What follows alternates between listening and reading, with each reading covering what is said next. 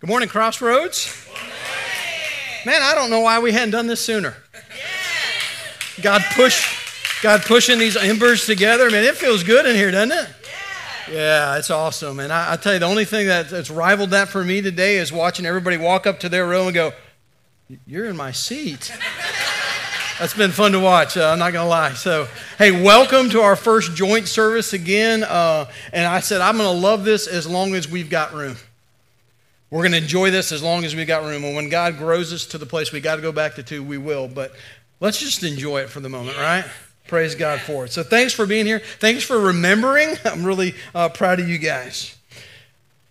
I want to ask you a question Do you like happy endings? Yes. You enjoy a good happy ending? I can tell you who likes a good happy ending in my house. It's my wife, Gabriel. And I've gotten permission for this. Uh, but we will watch a movie, and it doesn't matter how good the movie is, how, how, how funny it's been, or how, how heart, you know, engaging it's been. If it doesn't end with them riding off into the sunset together, it's like, that was a terrible movie. That was a horrible. I don't ever want to watch that movie. Forrest Gump, like, I love Forrest Gump. That's a great show. But she's why does Jenny gotta die? Why can't she just get sick and get better? Like she's uh she likes a happy ending. And look, I can't blame her. I don't I don't think we should blame her. This last message of a series called The End is about this. How does the end end? How does this all end up? And the answer is really simple. God wins. God wins. That's how it's going to end. And we all get the happy ending if we know Christ. We all get the happy ending we long for. It's going to be good. So let's dive into God's word. We're going to be in Revelation 21 and 22 and 2 Peter 3. And we're going to just look at what the Bible describes as the end of it all. We have looked at the return of Christ. We have looked at the tribulation period. We've looked at the millennial thousand year reign of Christ on this earth. And now in Revelation 21, verse 1, we pick up on something different, something new, the end of the end. And John's trying to describe what he sees. And he says, then I saw a new heaven and a new earth. For the first heaven and the first earth had passed away, and there was no longer any sea. I saw the holy city, the new Jerusalem, coming down out of heaven from God, prepared as a bride, beautifully dressed for her husband. And I heard a loud voice from the throne saying, Look, God's dwelling place is now among the people, and he will dwell with them. They will be his people, and God himself will be with them and be their God. This is a good ending, isn't it? He will wipe every tear from their eye. There will be no more death or mourning or crying or pain, for the old order of things has passed away. And he who is seated on the throne said, I, am making everything new. Wow, there's some great stuff in there. But before we get in, you might have been saying, whoa, whoa, whoa, back up a second. How did that first start? Like, like what's going to happen to this world? What did it say about, about all that? It said that this world and, the, and this place is going to pass away. That the earth that we're sitting on right now and the, the atmosphere and the galaxy and the universe that we're indwelling right now will one day be gone. Whoa. It says the heavens will pass away, meaning plural. That plural wasn't an accident. The first heaven being this atmosphere, the second heaven being uh, the galaxy and the universe, and the third heaven, John describes the third heaven as the place where God now resides. And all those things will be remade. And everything we see will one day be gone. Second Peter chapter 3 describes it in a little more detail, and he says, But the day of the Lord will come like a thief. The heavens will disappear with a roar the elements will be destroyed by fire. I don't know how hot you have to do to destroy atoms, but that sounds pretty hot. The atoms will be destroyed by fire, and the earth and everything uh, done in it will be laid bare. You know, every time I, I, get a little too attached to something on this earth, some, my new little pride, my new little car, my new little thing that I love, uh, there's just a little running joke I have, and I, I like to share it with the people I live with. And it's like, it, I get a little too attached. I go, it's all going to burn. that puts a damper on it. Like, you're a killjoy, right? I know I am. It's all going to burn. It's going to be gone one day. It's all going to be gone. It might be hard to wrap our head around. It might even freak you out a little bit that, that chapter 65 that said this was coming. And he says, See, I will create new heavens and a new earth, for the former things will not be remembered, nor will they come to mind. And God is saying, Listen when we live our lives for the here and now, when we invest the whole of our energy and effort and our time and our resources into building something here on this planet, it's foolishness. It's like building a sandcastle right next to the shore. And no matter how elaborate and beautiful and detailed and sturdy and awesome that you build that sandcastle, you know that eventually that thing's going to get wiped out. It's going to be gone. And listen, material things are necessary, but they're, they're not what we live for. They're not our hope. Achievement is good and fine, but listen, only the things that are done for Christ are going to ultimately last. Life is to be enjoyed, but listen, there is more to our lives than entertaining ourselves. There's so much more. So, here, ask yourself this question Am what I'm building in my life is it going to pass on to the next life? Is it going to endure the fire? He says it's all going to be gone. This heaven, these earth, the heavens and earth, they're going to be gone one day. So it's going to be gone. Then he says, I'm going to replace it with a new heaven and a new earth. I got good news. I don't know what your picture of heaven has been like in your mind or what you've been taught or what you've been told, but you and I aren't going to be floating around in an immaterial state. We're going to have real physical, immortal bodies. We're not going to be laying on the clouds. We're not going to have wings. We're not going to have to play a stupid harp. None of that's going to be, we're not going to be bored in heaven. So, whatever your concept of what this is going to look like for eternity, it's better than you think. It's going to be incredible. Eternity we will have a new place to live in eternity. It's a place that God's going to remake just for us. We'll have a new earth to explore. We'll have a new universe to explore. We may be like Star Trek and like going to new places all the time for eternity. Whoa. That sounds pretty good. We'll have a new place to live, this new centralized city called the New Jerusalem. And it's a place that God is preparing. And he says that this new Jerusalem is going to come down out of heaven. It's going to float down out of I'm going to be ascended into heaven. And I'm going to go and I'm going to prepare a place for you. And I'm going to come back and take you so you can be with me in this new place. And he's describing this new Jerusalem. This three dimensional city is going to come down out of heaven and land on this new earth.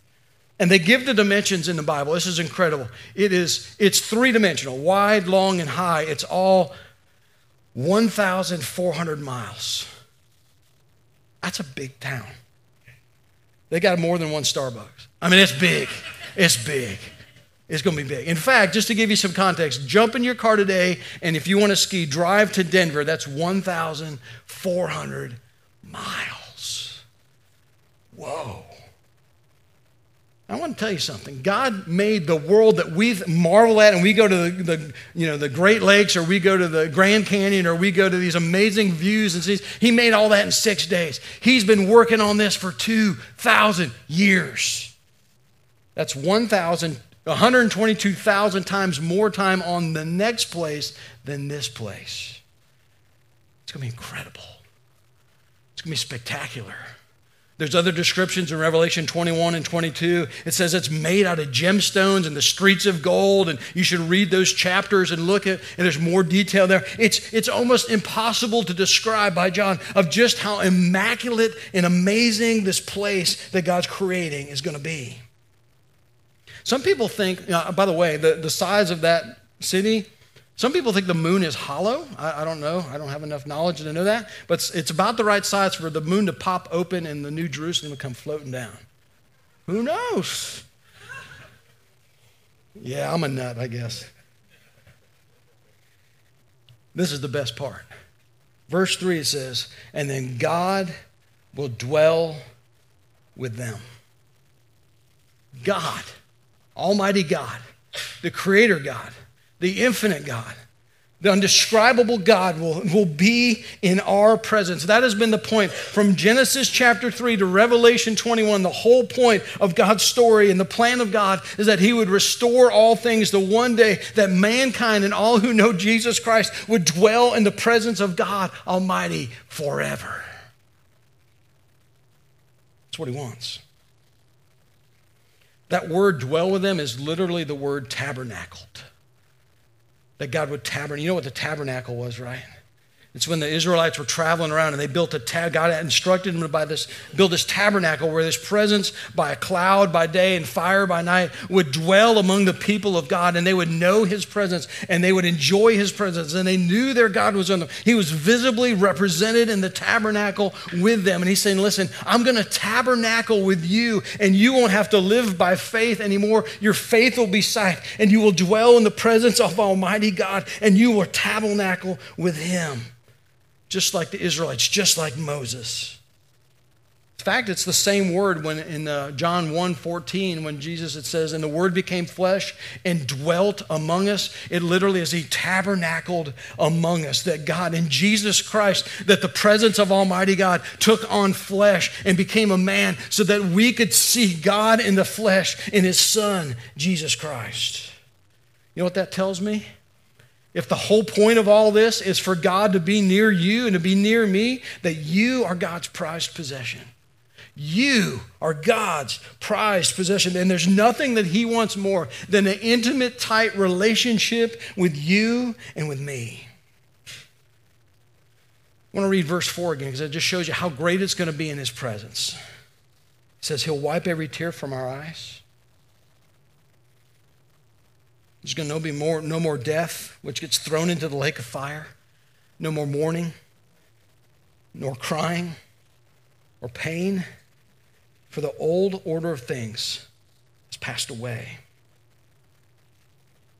One day, one day when what we all desire will happen and the good guys will win and we'll have no scars in heaven physically emotionally spiritually completely and fully 100% healed. And the only scars that will be in heaven will be on the feet and the hands of our savior jesus christ. As a reminder that he laid down his life for you and me and the way we get there the reason we are there is not because of anything we've done but because of what he's done for us. Wow. Listen, it's good to know these things. It ought to grow our confidence in our God and say, God, what have I to fear? If God has this figured out, if I know that God wins, that means I get to win with Him by faith in Jesus Christ. And this is where we're going to go the rest of our time.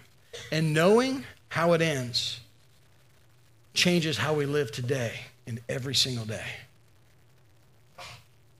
Because these things are true, it changes how we live every single day of our lives. And in fact, in 2 Peter chapter 3, let's go back to the next verse. Peter keeps going on this idea. When he's thinking about the end, he says, Listen uh, what God says. Since everything will be destroyed in this way, what kind of people ought you to be? That's a great question. If this is true, then how does it affect me today? If that's how it ends, then how is it going to change how I live my life right now? You ought to live holy and godly lives as you look forward to the day of God and to speed its coming. That day will bring about the destruction of the heavens by fire, and the elements will melt in the heat.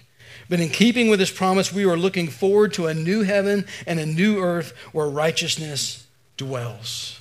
Because we know how it ends, first of all, we are to live holy and godly lives. Because we know how it ends, the first thing on the docket, the first priority is that we would be people who live holy and godly lives, that the pursuit of our life isn't material possessions, uh, it's godliness, not the goodies we get. And because we know the end, the pursuit of our lives is holiness, not any honor or recognition we get in this life. So that means there are, this relationship with God, this intimate relationship with our Heavenly Father, is to be something that you and I seek out. That we look for, we long for, we make time for, we make a priority in our lives because we know since everything else that this world says we should live for, that you need to have a bigger house and a bigger 401k and a nicer car and, and all this other stuff, and there's nothing wrong with any of that. But he's saying, listen, since we know that stuff's going to ultimately be gone, there should be something else we make the priority of our life. He says, live holy and godly lives. You ever over invested in something? So, yeah, the stock market. you ever bought a house and then the value tanks in the house? You ever made an investment and wish you never would have bought it? I can tell you, as a young man, I made a terrible investment.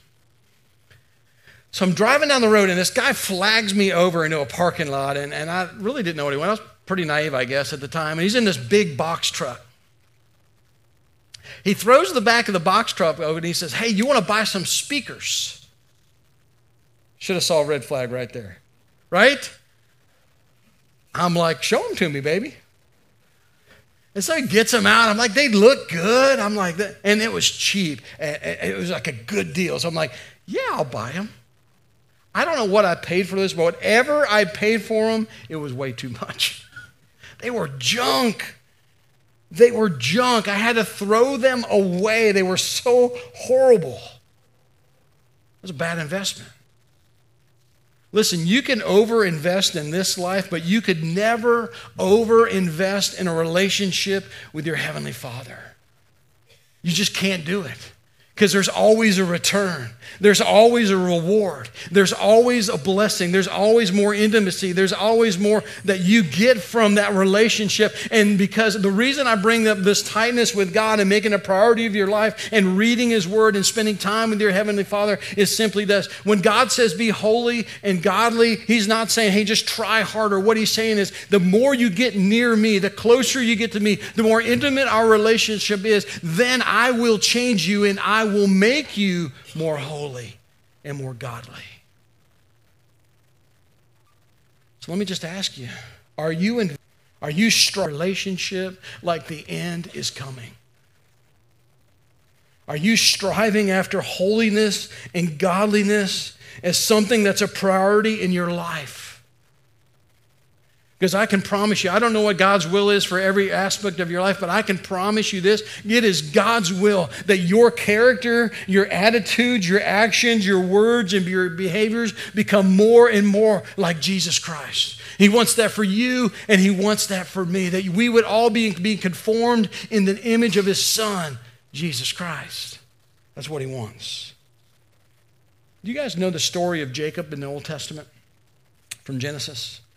Jacob had a rivalry with his brother Esau. And they're probably not the best parenting examples, you know, in the home. And, and so they were pitted against each other and they were favorites. And so Jacob steals his, his birthright. A birthright. He steals his inheritance. He steals his blessing. And then the old man passes away. And so Esau's like, well, now that my dad's dead, I'm going to take it out on Jacob. I'm going to get what's mine. And Jacob catches wind and he flees. He takes off. He goes to another country. He gets out of there, and decades pass. And God says, It's time for you to come back and see Esau. And so he's traveling with his herds and his wives and his kids and all this stuff. And he sends them ahead and he spends the night because he's worried. He's worried. How is Esau going to take? Is he, is he going to exact revenge on me now? And so he stays up the night. And the Bible says he wrestled with God. You bless me. And he said, I'm not letting you go until you bless me.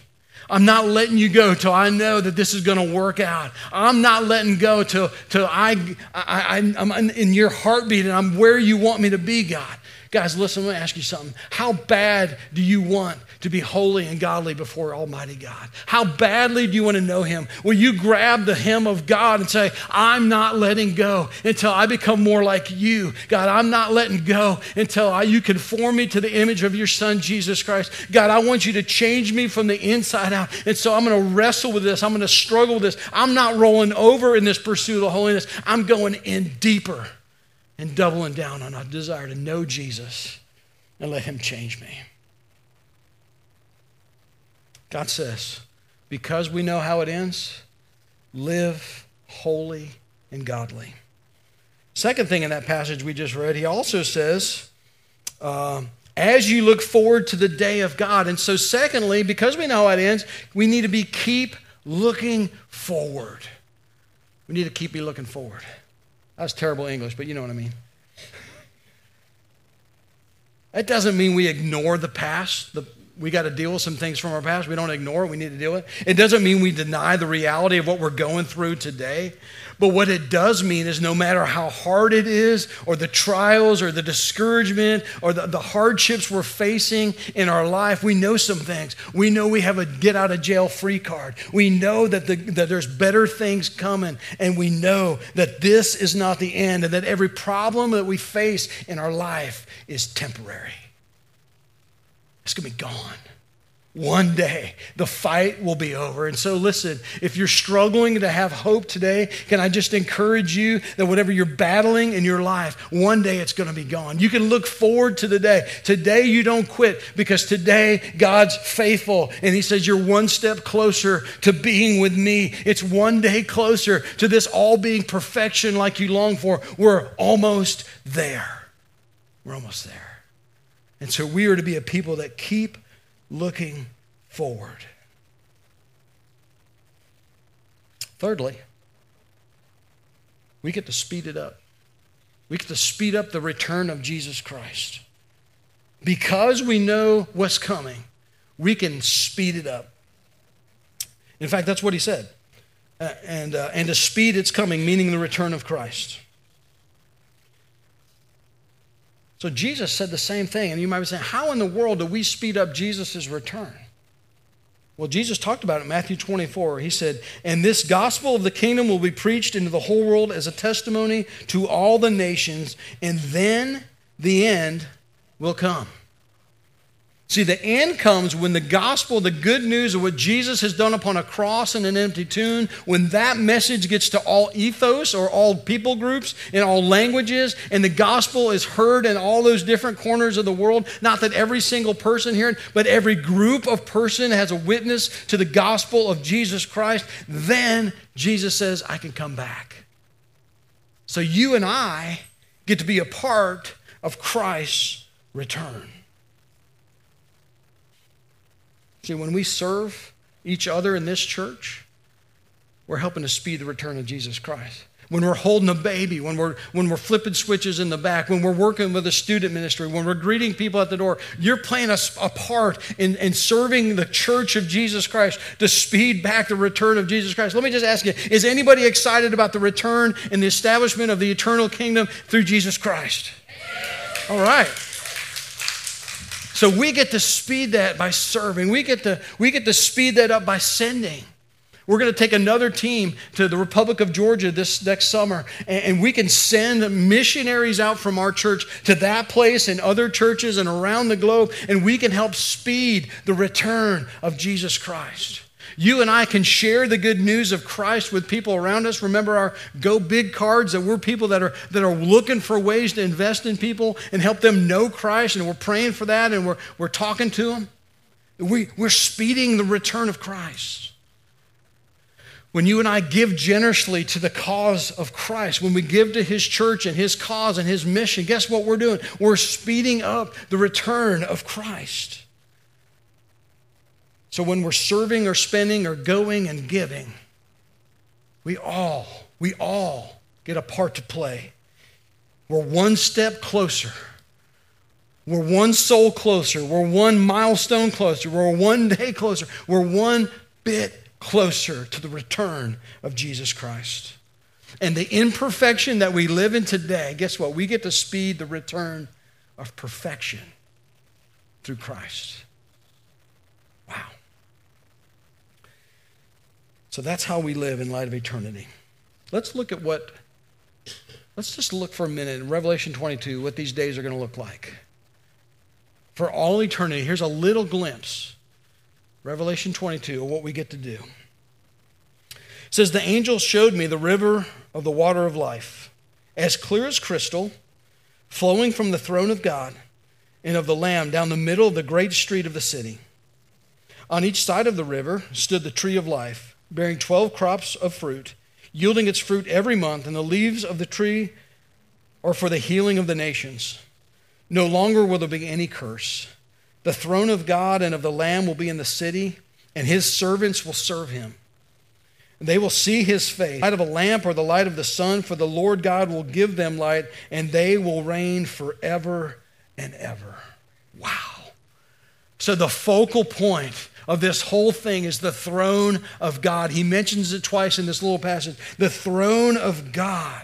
It's almost like John. He sees all this beauty and all this amazing things, but he just can't take his eye off the throne where God the Father and the Son and the Spirit dwell and reign, and his eyes are drawn to it. It's like a groom when, when those back doors of the church or the barn or wherever you're getting married open up and the bride comes in. And you, you, could, you could say anything to that dude in that moment. His eyes aren't leaving that bride. He's fixated on his bride, about to come down the aisle and come and be married and come and be joined. And it's like that with John. He's like, there's my groom, there's my, my Savior, there's my God. He's the one I've longed for, the one who loves me more than anyone else. And I can't keep my eyes off of him. And we're no longer going to be distracted. Somebody give me an amen with ADD. We're not going to worry about distractions. We're going to be locked in. We're going to be focused on the one who makes it all worth it. And God, in his brilliance, will be intoxicating. Let me say that again. And God, in his brilliance, will be intoxicating. And we will, just to be in his presence, will be the most incredible thing you've ever experienced in your life, ever. Nothing will come close. Man, when my kids were born, I can't, I can't put it into words what that meant and how much they mean. And, I, we joked, my wife and I, when we had Addison, our oldest, it was like, we have hours of videotape and it's like her sleeping.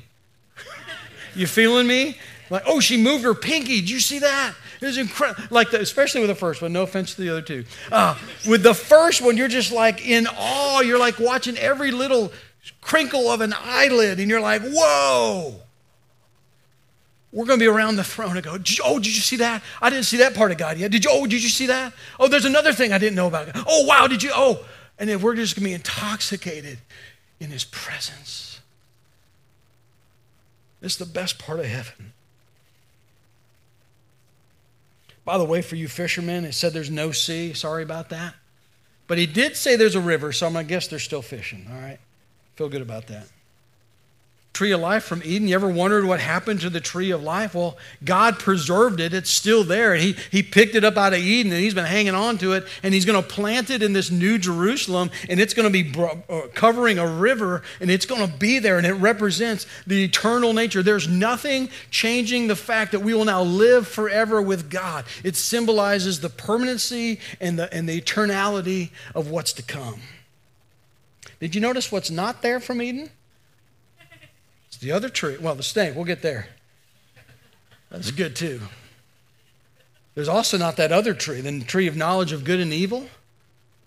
Because that means we can't rebel against God anymore. We can't choose to sin anymore. There is no choice. The choice has already been made. And if you know Jesus Christ, you, you will be in perfect harmony and unity with God the Father and His Son and the Spirit forevermore. Amen. And nothing will change it.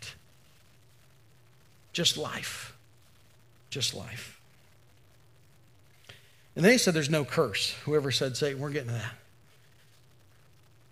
See, he takes Satan, he throws him into the lake of fire for eternity. And so that, that, that, God cursed Satan and Satan is removed, removed and God curses our bodies. And he says, listen, the immortal bodies are gone. 1 Corinthians 15, you now you have a new immortal body. And now that part of the curse is gone. And that old earth that I cursed with thistles uh, and I destroyed that old earth. And now there's a new earth. And so literally every aspect of, of, of the curse is removed.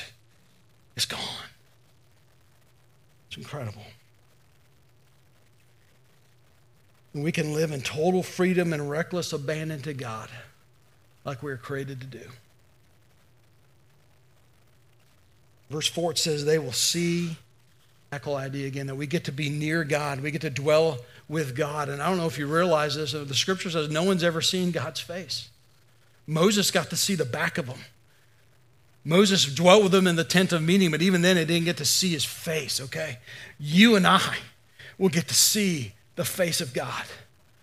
We will, we will be in his presence in a way it's indescribable. And you know, when we worship and it's good, we get a little taste. And when the baby's born, we get a little taste. And when God changes some heart and draws them to saving faith in Jesus, we get a little taste. I mean, there's little tastes of heaven on earth here, but one day we'll be in his presence face to face.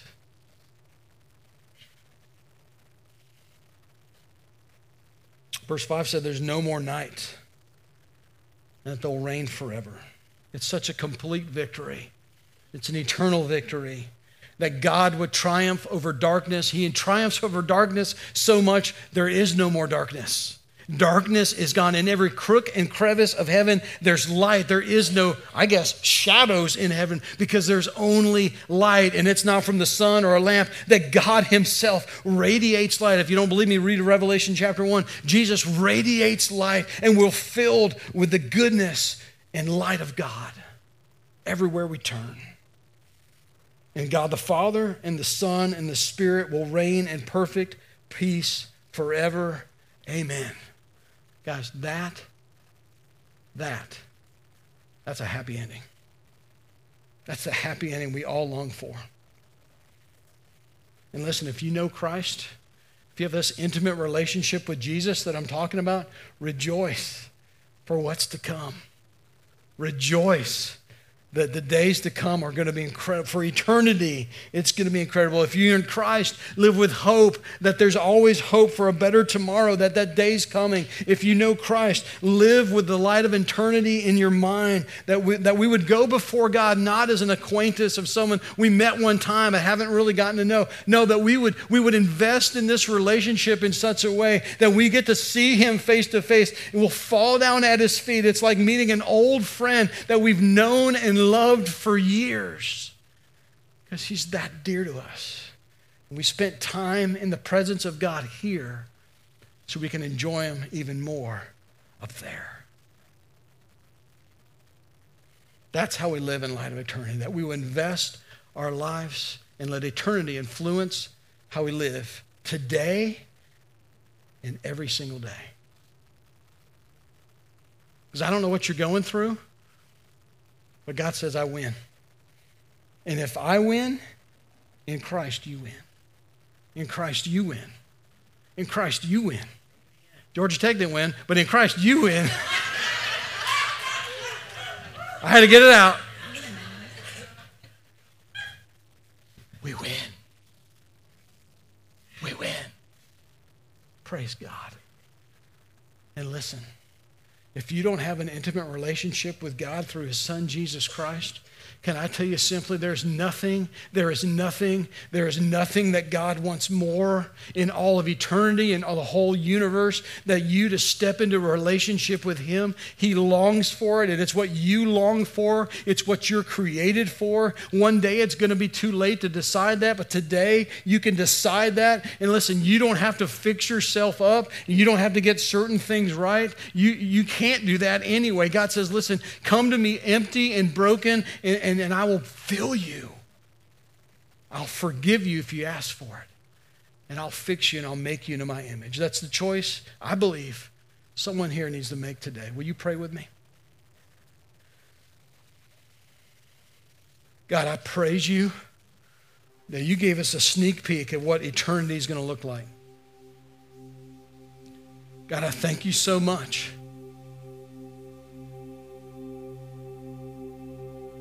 you win. God, today we praise you, the God who conquers evil and death and hell and the grave. You're the God who's conquered all fear. You're the God who's conquered darkness. God, there's no one else like you in all the universe, and there's nothing this world ought to attract us like knowing you. You say we're your great prize. You know what faith in Christ is? Is saying, God, now you're my great prize. And I want to pray for the believers in this room today.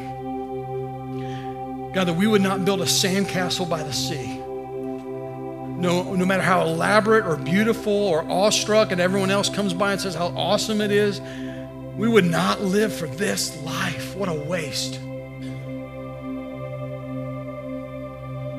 God, would you birth something? Would you breathe something in us? Would you grow something in us that, man, I wake up in the morning, I'm thinking eternity. I'm going to live for eternity. I'm going to pursue holiness and godliness by getting to know Jesus because the closer I get to Him, the more He makes me into His image. I'm gonna, I'm gonna heed the scripture. It says, forgetting what is behind and pressing on to what is ahead. And God, I'm not gonna let my past hold me down, down. I'm not gonna let my current circumstances hold me down. I believe in a forward thinking God who says, listen, whatever you're going through, one day it'll be over and you will be at perfect peace with me. Father, I want to pray just a, just a blessing and challenge over your people to say, let us be part of the people who speed your return. No time to be idle, but to serve. No time to be afraid, but to share our faith with people who need it. No time to, to, to hold back, but to give generously away because we know what's coming. Father, I pray for the person in this room or watching online that says, I mean, I've heard about Jesus and I go to church and I, I've considered myself a Christian or I consider myself religious, but I don't have this intimate relationship with Jesus. Today's the day. Don't put off this decision anymore and just say, Jesus, will you come into my life? I need you. Make that your prayer. Will you forgive me of my sins? I need you. Would you lead my life today? I need you because I want to know you. I'm going to make you my prized possession. We love you, Jesus. Thank you. You consider us your prized possession. In Jesus' name, amen.